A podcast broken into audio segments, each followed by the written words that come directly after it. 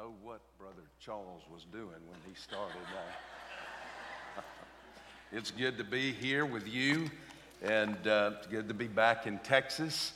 Good to meet your pastor who started his ministry here 19 years ago today. So give him a, a round. And it's good to, um, I know Hillcrest. I've preached at Hillcrest a number of times.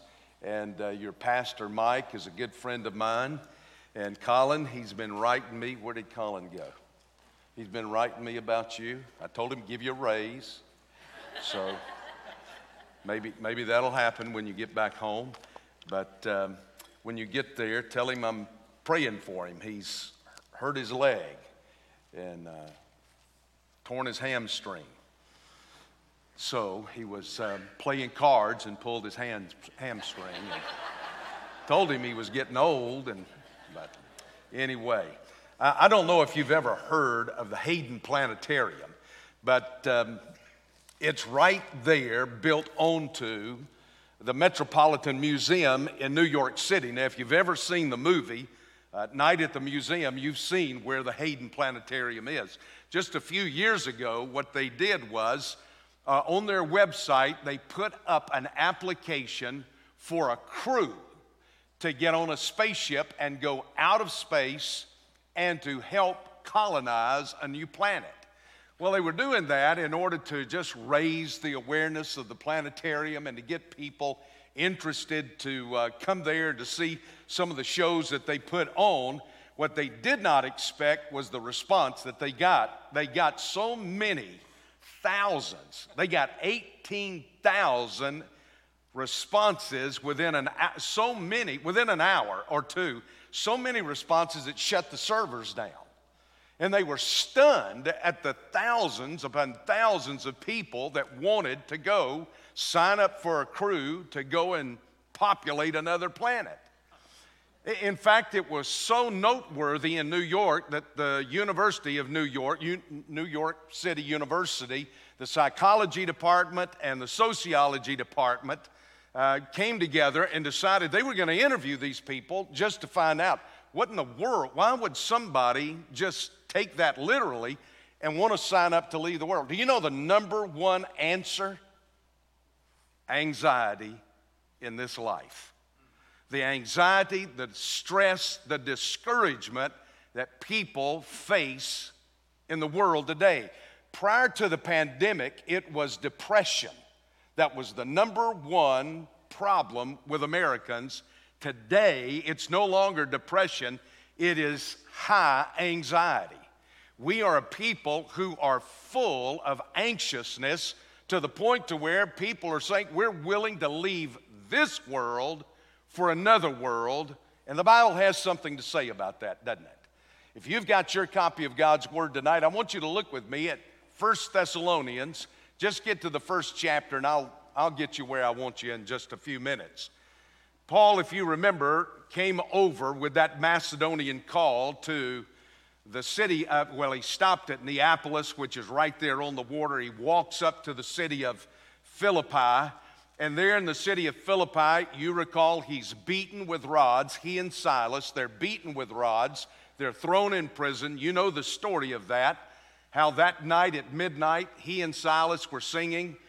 Uh, there is an angel of the Lord that comes and shakes the place to the point to where their chains fall off, the gates are all opened, and the jailer, thinking that everybody had escaped, goes to take his life the reason he does that is because the Romans, not only would they kill him when they found out about it, but what they would do is this is that they would take everything he had away from his family. But if he killed himself and did it honorably, they would take care of his family until his family was gone. So he goes to take his own life. They stop him from doing that. And of course, you remember Lydia is saved there. The jailer and his family are saved there. The church is started there, and they leave and they go to Thessalonica, but they're not in Thessalonica, I can find, more than about three weeks.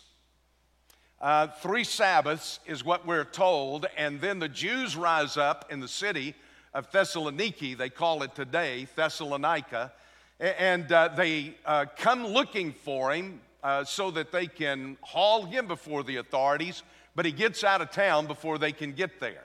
Goes to Berea. From Berea, they put him on a boat and send him down to Athens. From Athens, uh, he walks down to the city of Corinth, and eventually, uh, Silas and Timothy catch up with him and they begin to share with him what's going on at the church in Thessalonica. So if you've got your Bibles open there, Thessalonians, First Thessalonians, chapter 1, you read in verse 2 where he says to them, We give thanks to God always for all of you, making mention of you in our prayers, constantly bearing in mind. Now look at this. They had a work of faith, a labor of love, and a steadfastness uh, of hope. Uh, it was a church that was seemingly busy about the work of the church and the kingdom of God, but there were some deep issues there.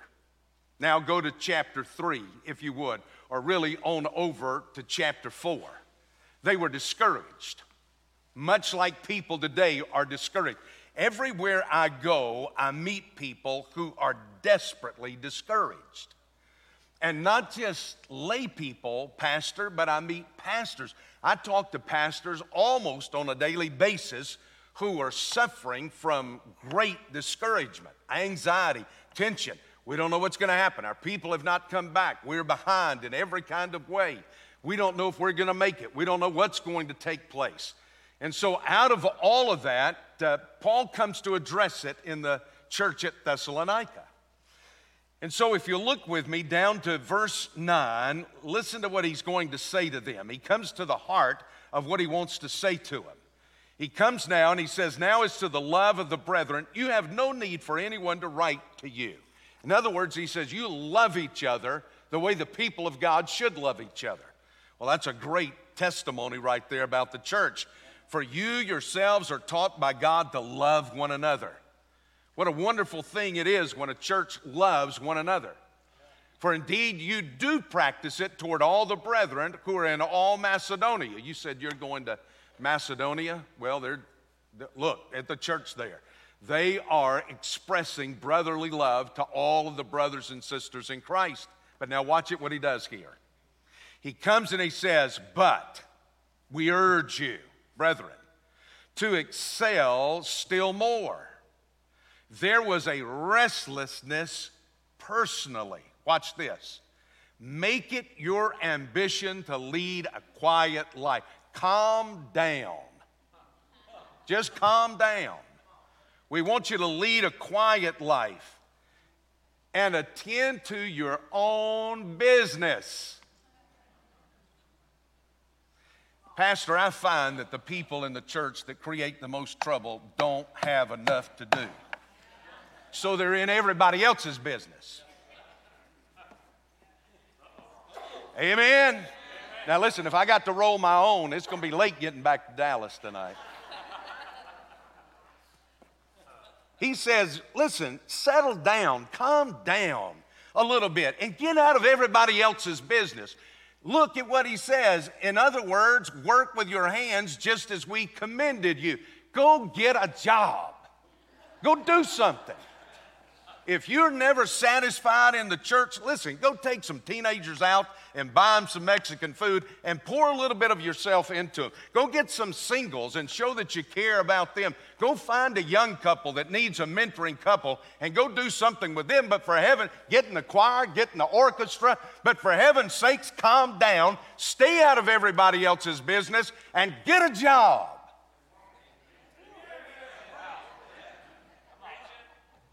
That's my message. When they call me to Congress, that's what I'm going to preach. they were restless personally. Uh, they were also full of this anxiety doctrinally. He comes and he says to them, We don't want you to be uninformed, brethren, about those who are asleep they had doctrinal issues. Now, Paul wasn't there, I don't think, more than about three weeks. Now, here he's there. He's going to the Jewish uh, uh, synagogue. He's trying to share Christ with them. He is sharing Christ with others who are coming to Jason's house. He is working to support himself financially. He's leading people to Christ. He's discipling them as best he can. And three weeks, four weeks is not long enough to do something like that. And so, as he's giving them all of the gospel, they get mixed up a little bit here eschatologically, soteriologically, Christologically. They get messed up with hamartiology, the doctrine of sin. They get messed up with thanatology, the doctrine of death. All of these things they get mixed up with, and they have begun to think this way.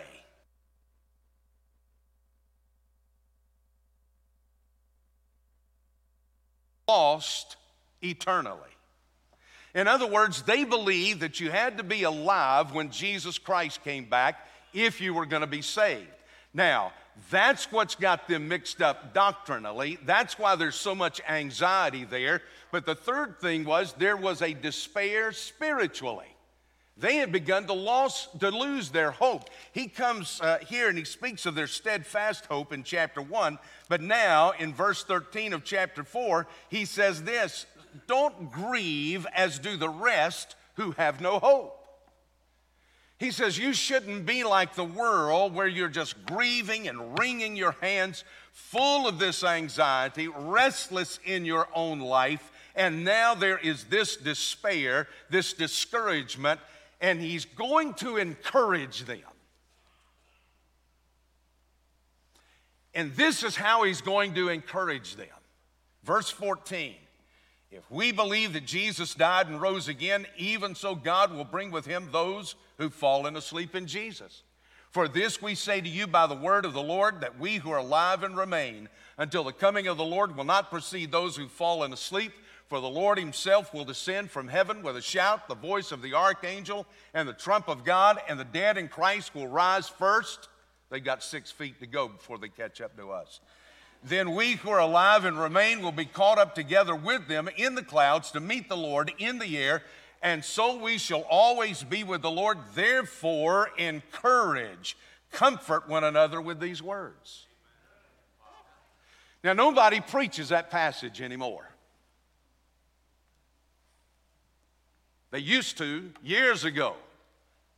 But now, younger preachers will not preach that passage. They believe it's been abused, and it has, that it's been misused, and it has, and they will not preach I know to be the rapture of the church because that's exactly what the text says. And you say, well, wait a minute, the word rapture isn't there. You hold on, I'll show it to you in a little bit.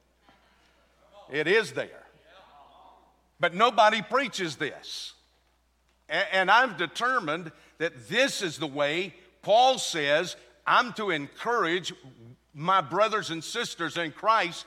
Jesus is coming again. I don't know anything more encouraging than that right there. Now, I want to do a little Bible study. You're going to have to bear with me, but I want to show you something that's not apparent in the English text. It's the word parakaleo. Uh, it's the little Greek word. If it's used as a noun, parakaleo, it refers to the paraclete, the Holy Spirit. Para, parallel, kaleo, to call one called alongside. Jesus used that word to describe the Holy Spirit. But when you use it as a verb, it means to encourage or to comfort or to urge. He uses this word seven times. Now, I don't have to tell you seven is the number of. Okay. No, no, no, no. Yeah. That's it. Y'all got it right. You got it right. It's the, it's the number of perfection. But I want to show you this. Now, go with me in the text for just a moment. I want you to look back at chapter 3 and verse 2, because this is the first place that he uses it. And we sent Timothy, our brother and God's fellow worker in the gospel of Christ, to strengthen and encourage you as to your faith. Now, that's what I want to do tonight.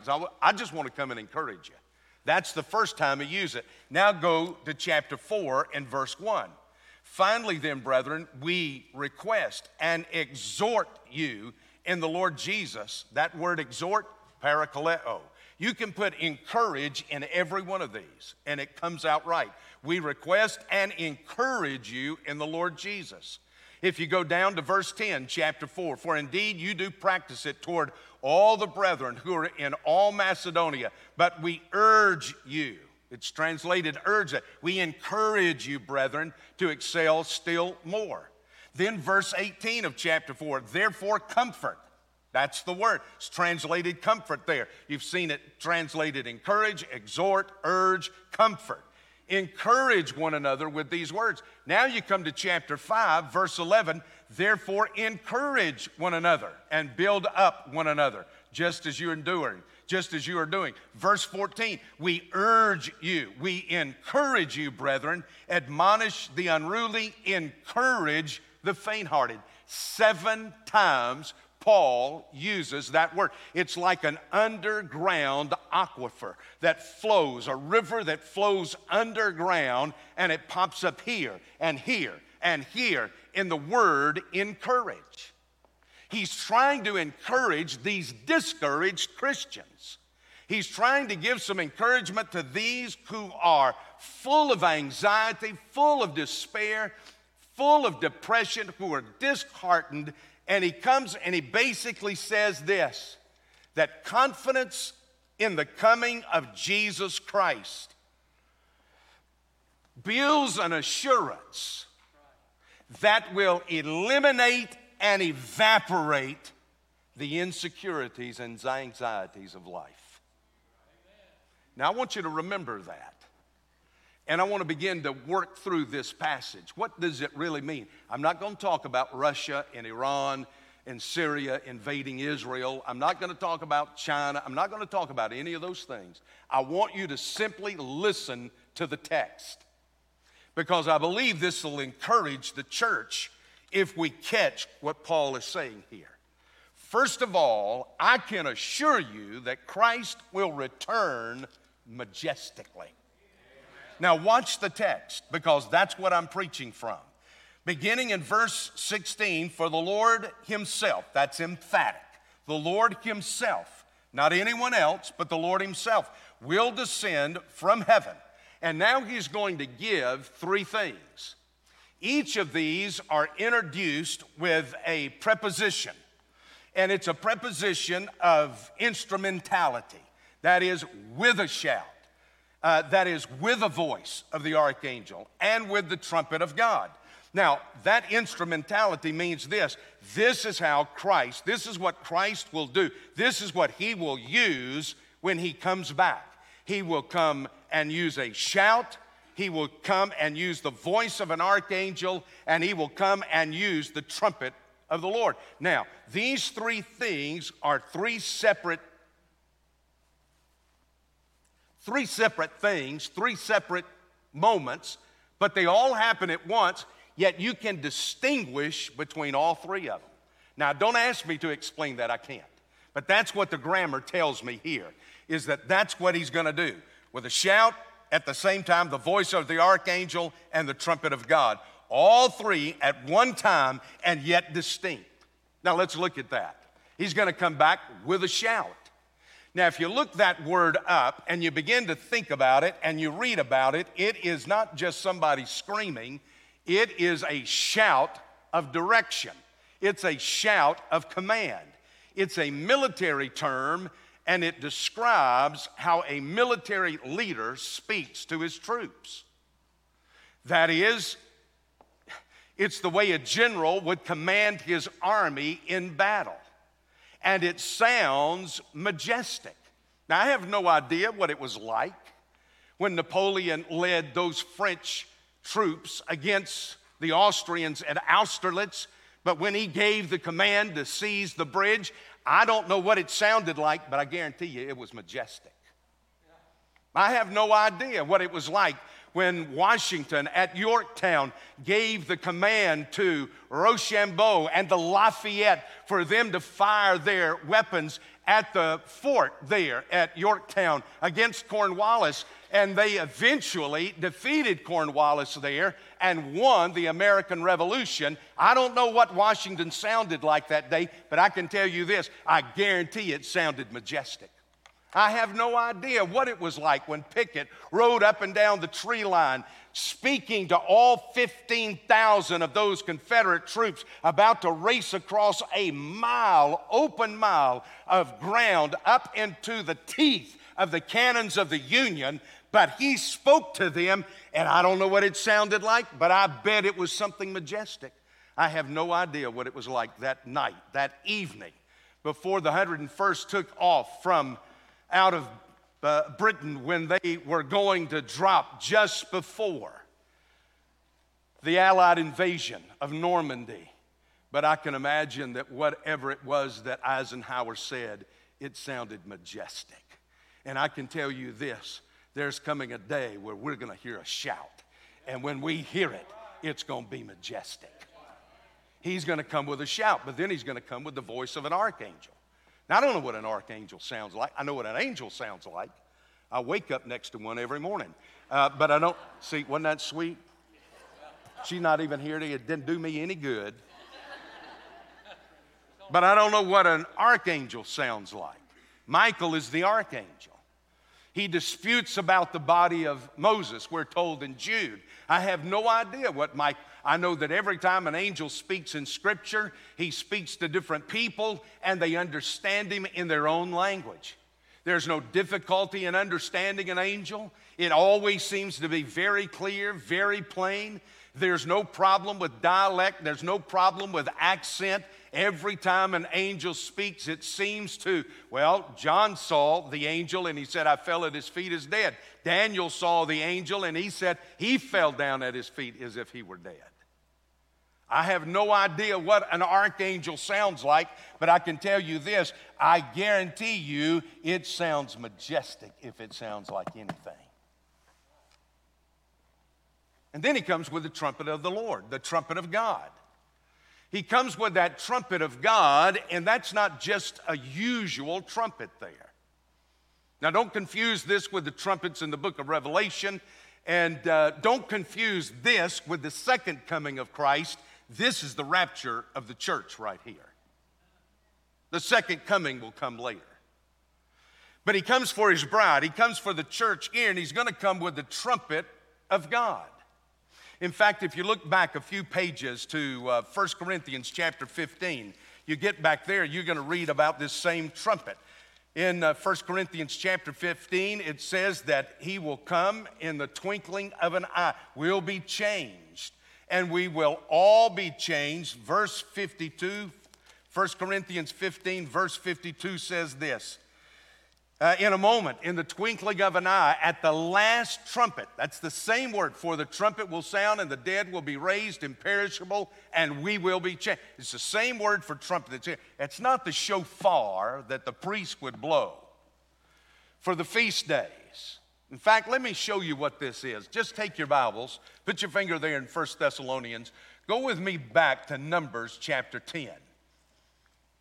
Numbers chapter 10, and listen if you will, to what the Lord says to Moses.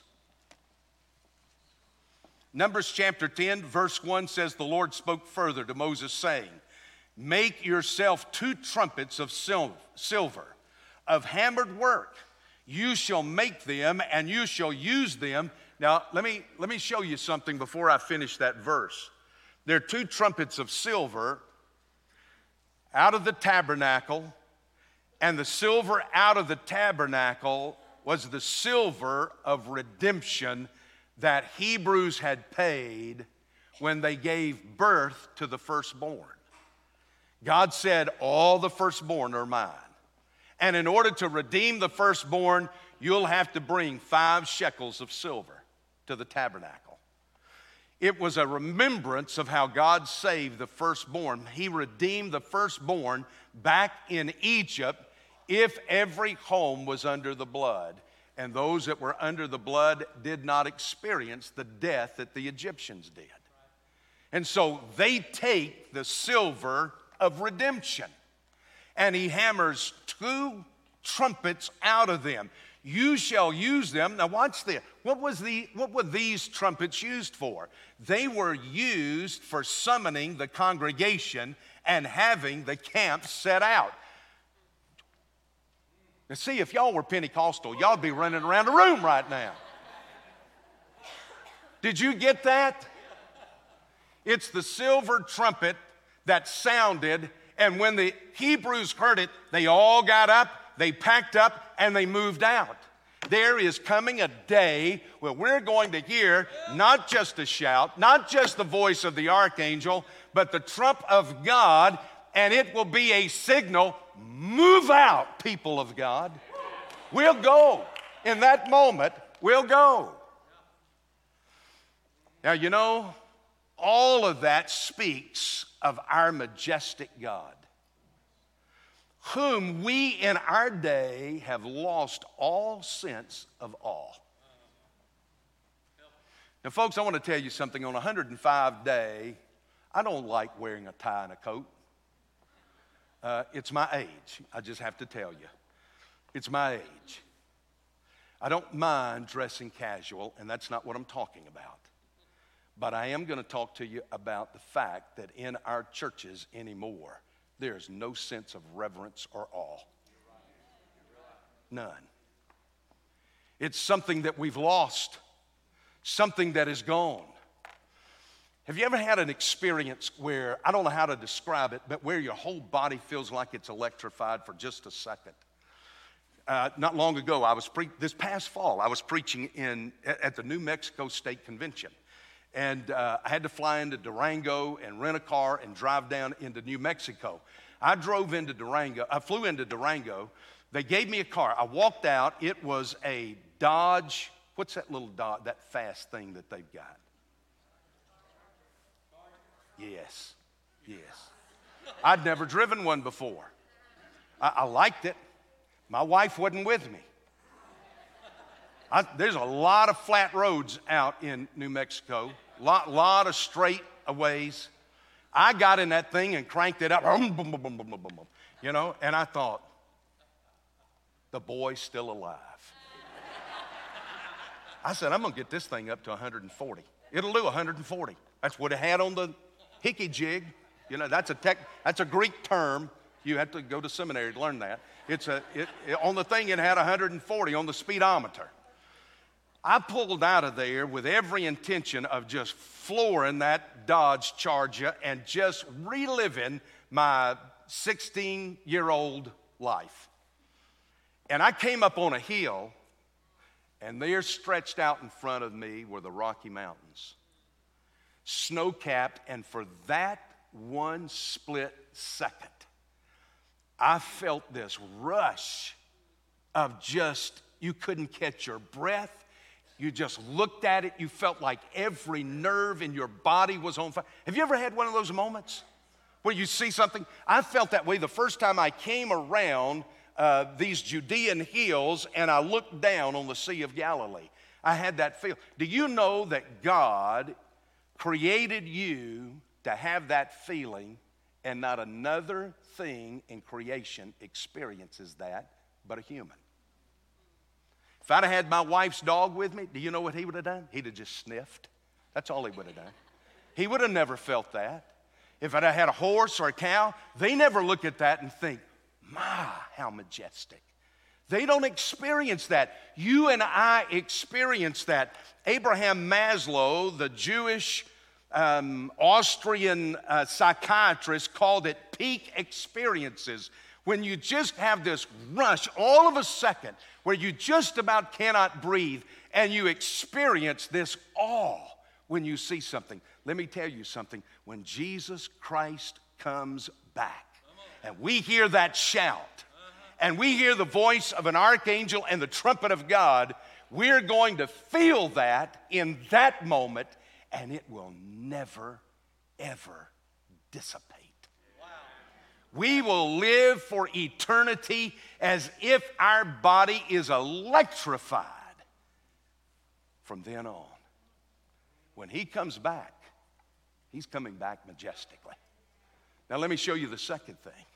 And the second thing is this is that when he comes back, you can be assured he's coming back triumphantly. Now, listen to what is said in verse 17. Then we who are alive and remain will be caught up together with them in the clouds to meet the Lord in the air, and so we shall always be with the Lord. Now, that's the chapter, that's the verse. This is the passage that deals with Jesus coming back for his church, or what we call the rapture of the church. Now, you don't have to believe that. Most, I find most people today, they just don't believe that anymore. It, it, listen, let me tell you, you don't have to. You still go to heaven, uh, but you're, you know, you can be wrong if you want to be wrong. Um, but now look at this, look at this real close. Then we who are alive and remain will be caught up. Now, that word right there in the Greek is arpazo. It is translated into Latin in the Vulgate by the word rapturo, which is translated into the English rapture. Now, what is rapture? What does that word arpazo right there mean? Well, if you go and you get a key to the, linguist, the linguistic key to the Greek New Testament by Rienecker and Rogers, you will read in there that it means to be snatched up with such force that you're not able to resist. You ever remember your dad coming in and saying, Come here to me? That's it. That's the word. You were snatched up with such force you couldn't resist it. There is coming a day when Christ will appear, and when he does, we will be caught up with such a force that we couldn't resist it if we tried with all of our strength. That's the word right there. That's the word where we get rapture from. Arpazo, rapturo, caught up, snatched up with this great force. Now, listen to what he says, because now let me go back up to verse 14 and 15. Because there he says, if we believe that Jesus died and rose again, in other words, if you're saved, if you know Jesus Christ is Lord and Savior, even so, God will bring with him those who have fallen asleep in Jesus. I don't know if you've lost anybody dear to you. You may be here this evening. You've lost a husband, you've lost a wife, you've lost a brother or sister, you've lost a mom or dad. Um, heaven help if you've lost a child. Uh, we have 16 grandchildren. Um, we, we, were to, we, we really have 17, but one's with the Lord, and uh, 16 that are living. But I shared with my sweet daughter, I said, honey, don't, don't, don't grieve yourself like those who don't know better. I said, because there's coming a day when you'll see that child again. And we as a family will all gather together around him or her and we will rejoice. And we will spend eternity not only with Jesus, but with one another and with that child. I buried my parents six and a half months apart. I buried my sister last year. I have one sister that's still living. She doesn't even know who she is, much less who I am. I'll bury her as well. I buried my father in law, buried my mother in law. I'm at the age and the point in my life now where there's more in heaven waiting for me than there are here on this earth interested in me. So heaven has a greater appeal to me now than it ever has before. And he says when Jesus comes back, he's going to bring those that husband, that wife, that son, that daughter, that brother or sister, that mom or that dad He's going to bring with him those who have fallen asleep in Jesus. If they were saved, they will come back with him. That is their spirit. A lot of people want to know well, what happens when you die? You go to be with Jesus. Paul said to be absent from the body is to be present with the Lord. I don't know how much clearer that can be. Jesus told the man, the thief on the cross, he said, Today, not after a thousand years or two thousand years or after limbo, my stars, the Catholics don't even believe limbo anymore, not after purgatory, not in any of that. He said, Today you'll be with me in paradise. Paul said to be absent from the body, present with the Lord, it means to be literally at home if you look at that passage. The word is in there, oikos, to be at home. Home is a place where, in all honesty, when I go home Thursday, I leave here and I fly to Memphis and I lecture for two days up in the seminary there. When I get up Thursday morning, I'm going back home. I don't even get ready to go home, I just go home.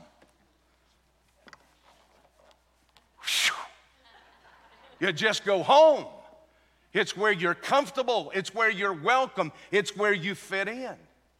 So when a brother or sister die in Christ, when our loved ones die in Christ, they go to be immediately in the presence of Jesus Christ. And he's going to bring them with him. I pastored my first church out of Southwestern was up in Chesapeake, Virginia. It was in um, very transitional neighborhood. We had Jamaican gangs there. We had, I'd go to work about once a week and I'd find a, a, a, lady beat up and in, sleeping in the doorway of the church, and I'd have to get her up and get the secretary to care for her and get her into a, a place somewhere where they could care for her. It was a very transitional, rough, difficult, hard neighborhood. There were only two little restaurants that were there. One was the Chinese restaurant, and I was too scared to eat there. I didn't know what they had killed. Uh, the, the other was a Kentucky Fried Chicken. So I'd get up from the desk and I'd go down to the church, uh, to the Kentucky Fried Chicken, and I'd get a box of chicken. Well, it was forever being held up. They had just been in there, held the place up. The cops were on the way. You, you just can't imagine something like that unless you walk into the middle of it. They they uh, had this guy walk in with a gun. He said, Take all the money, stuff it down in a chicken box, and give it to me. And in the meantime, while they were doing that, he heard the sirens and he just grabbed the box and ran out. And they saw him running, so they knew that was the guy. So they stopped him, grabbed him, brought him back, put the box back up on the counter, and discovered that what he had grabbed was not the box of money but a box of chicken. Now, let me tell you something, Christian. When you die, in that split moment, when you die, if you know Jesus Christ, you can be assured Satan, just like in Jude, who comes for the body of Moses, comes for your body as well. And in that moment, you're going to be snatched up by the hand of Jesus Christ. And all Satan's going to be left with is a box of bones. You'll be gone. He says this For we believe that Jesus died and rose again, even so God will bring with him those who've fallen asleep in Jesus. For this we say to you by the word of the Lord that we who are alive and remain until the coming of the Lord will not precede those who have fallen asleep. Then you come back to verse 17. We who are alive and remain, he says that again, are caught up together with them.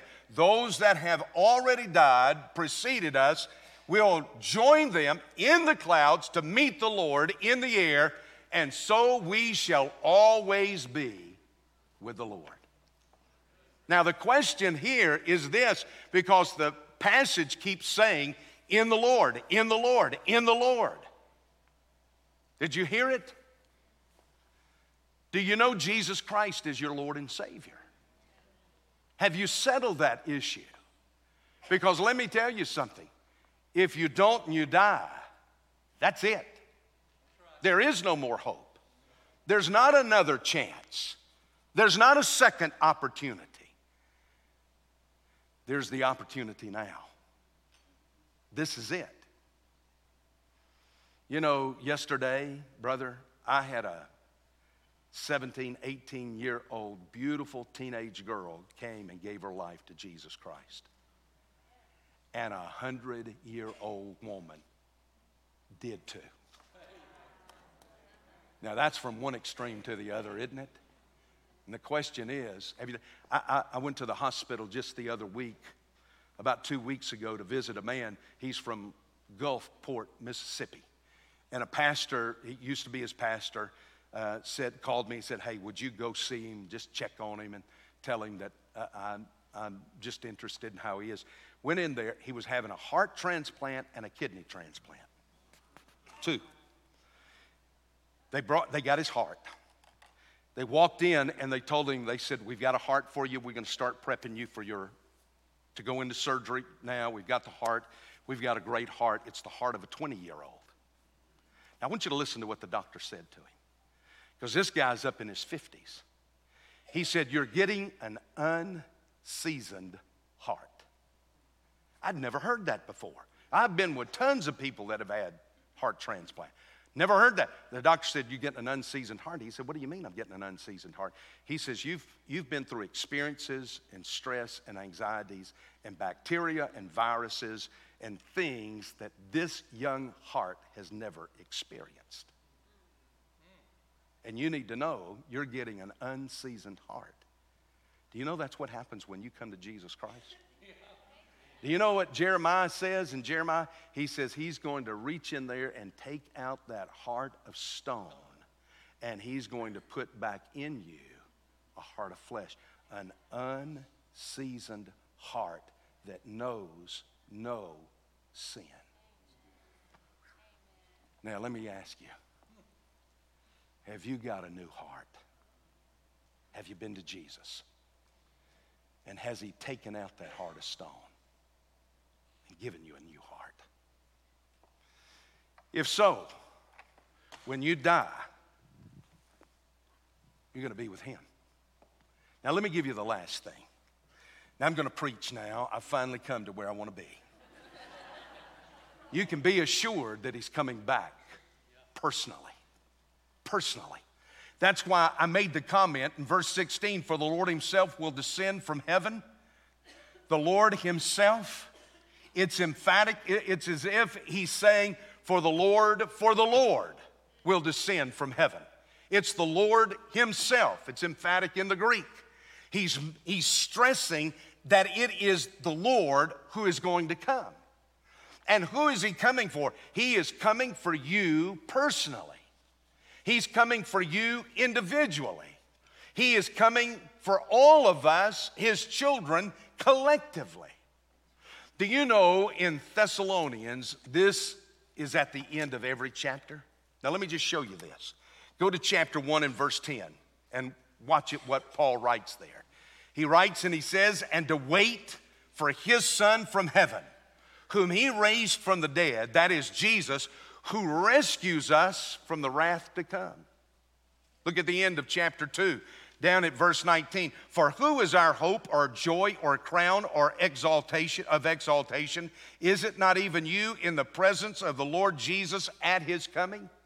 At the end of every chapter is a word about the second coming of Christ. Chapter 3, verse 13, so that he may establish your hearts without blame and holiness before our God and Father at the coming of our Lord Jesus with all his saints. I've, I've just been preaching to you out of the last part of chapter 4. Look at the last part of chapter 5. And look at where he says this.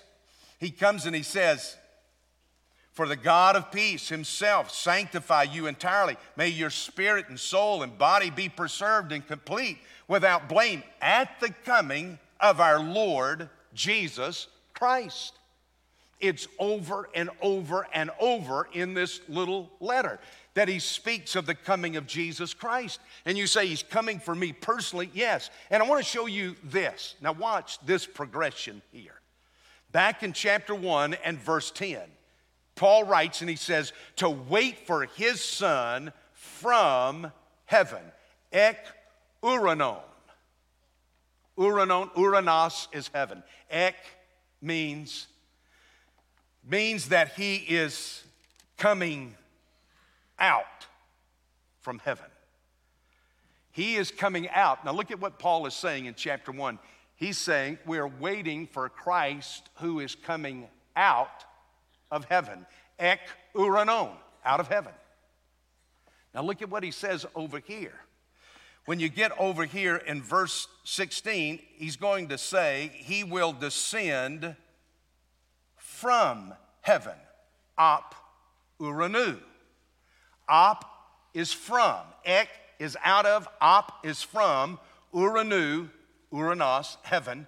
He is going to come from heaven. It's as if Paul's perspective has changed. He comes from this, we're standing waiting for him to come out of heaven, but now he comes, and it's as if Paul is standing over the throne of God and he sees Jesus stand up and step out on a cloud, and he goes from heaven.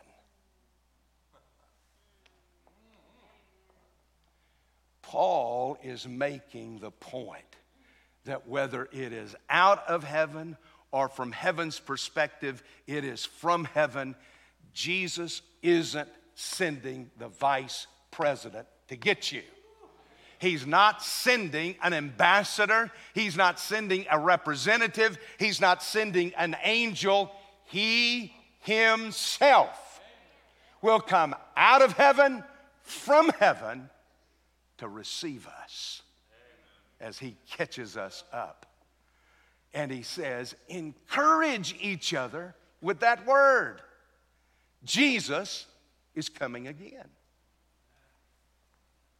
You want to see it in the Old Testament? Well, I'm going to show it to you anyway. Watch this. Go back to the last chapter of Genesis. Genesis chapter 50. Joseph is going to die. Isn't that, isn't that the way it is? Joseph, who was so badly mistreated by his brothers, his brothers show up and he shows them such love and compassion and care. And those old stinking brothers won't die, but he dies. Joseph is going to die. So he pulls his brothers together. Now, watch what he does here. Verse 24 of Genesis chapter 50 And Joseph said to his brothers, I'm about to die, but God will surely take care of you. Listen to this God will surely take care of you and bring you up from this land to the land which he promised on oath to Abraham, to Isaac, and to Jacob. Then Joseph made the sons of Israel swear, saying, God will surely take care of you. Says it now twice. And you shall carry my bones up from here to there. So Joseph died at the age of 110 years. He was embalmed, placed in a coffin in Egypt, but he was never buried. The coffin of Joseph sat out for 400 years. One generation after another, after another, after another, for 400 years. They would walk by. Dads would take their children by the hand, walking them to school, and they would walk by that box. And the little boy would say to dad, Dad, what is that box over there? Well, that's the bones of Joseph. I've told you the story of Joseph. Well, that's where Joseph is buried. Well, why don't, why don't they bury that thing, Dad? because Joseph told us that one day God was going to come and he was going to take us from here to the land of promise.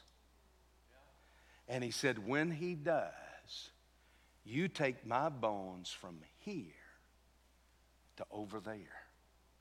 He couldn't see it the way we see it looking at 1 Thessalonians 4 that when God comes from us, for us, it's not going to be just this same old body or a box of bones, but it will be an incorruptible, immortal body that God will give to his people. You see, there is a land that is fairer than day. And by faith, you can see it afar. For the Father waits over the way to prepare us a dwelling place there. Stand with me and sing it. In the sweet by and by, we shall meet on that beautiful shore. In the sweet by and by, we shall meet on that beautiful shore. Now, bow your heads with me. Every head bowed, every eye closed. Your pastor's going to be standing here at the front. We'll go out with an invitation and a song, but I want to give you the opportunity to respond. Maybe you're here tonight, you've never done what I talked about in this sermon, and that is put your faith and your trust in Jesus Christ. To as many as believed on him, to them gave he the power to become the sons and the daughters of God. That's the invitation tonight. Come to Jesus Christ. Others of you here tonight, listen, you've lived in such anxiety. You, you live all bottled up in turmoil and frustrated, and sometimes bitterness has gotten in there, and life has become nothing but a frustration for you. And you call yourself a child of God. Let me tell you something God has it all in His hands, every bit of it. All of it are in the hands of God. Your life, your future, this country, this world, everything that's going on, let me tell you something. None of it has caught God off guard. He is the God who is supreme and sovereign. And Paul says, think on this. He's coming for you personally. Are you ready? As we sing this hymn of invitation, I want you to respond. I want you to come. If it's just to kneel at this altar, if it's to come and put your faith and trust in Jesus Christ, I beg you to do that. I plead with you to come to Christ tonight. I don't know that you'll ever have another chance. I, I had a man just two weeks ago, three weeks ago, that I turned around, looked at, spoke to, smiled, and that week he passed away. If you ever stop to think this may be your last chance in church, you come and do what God's calling you to do.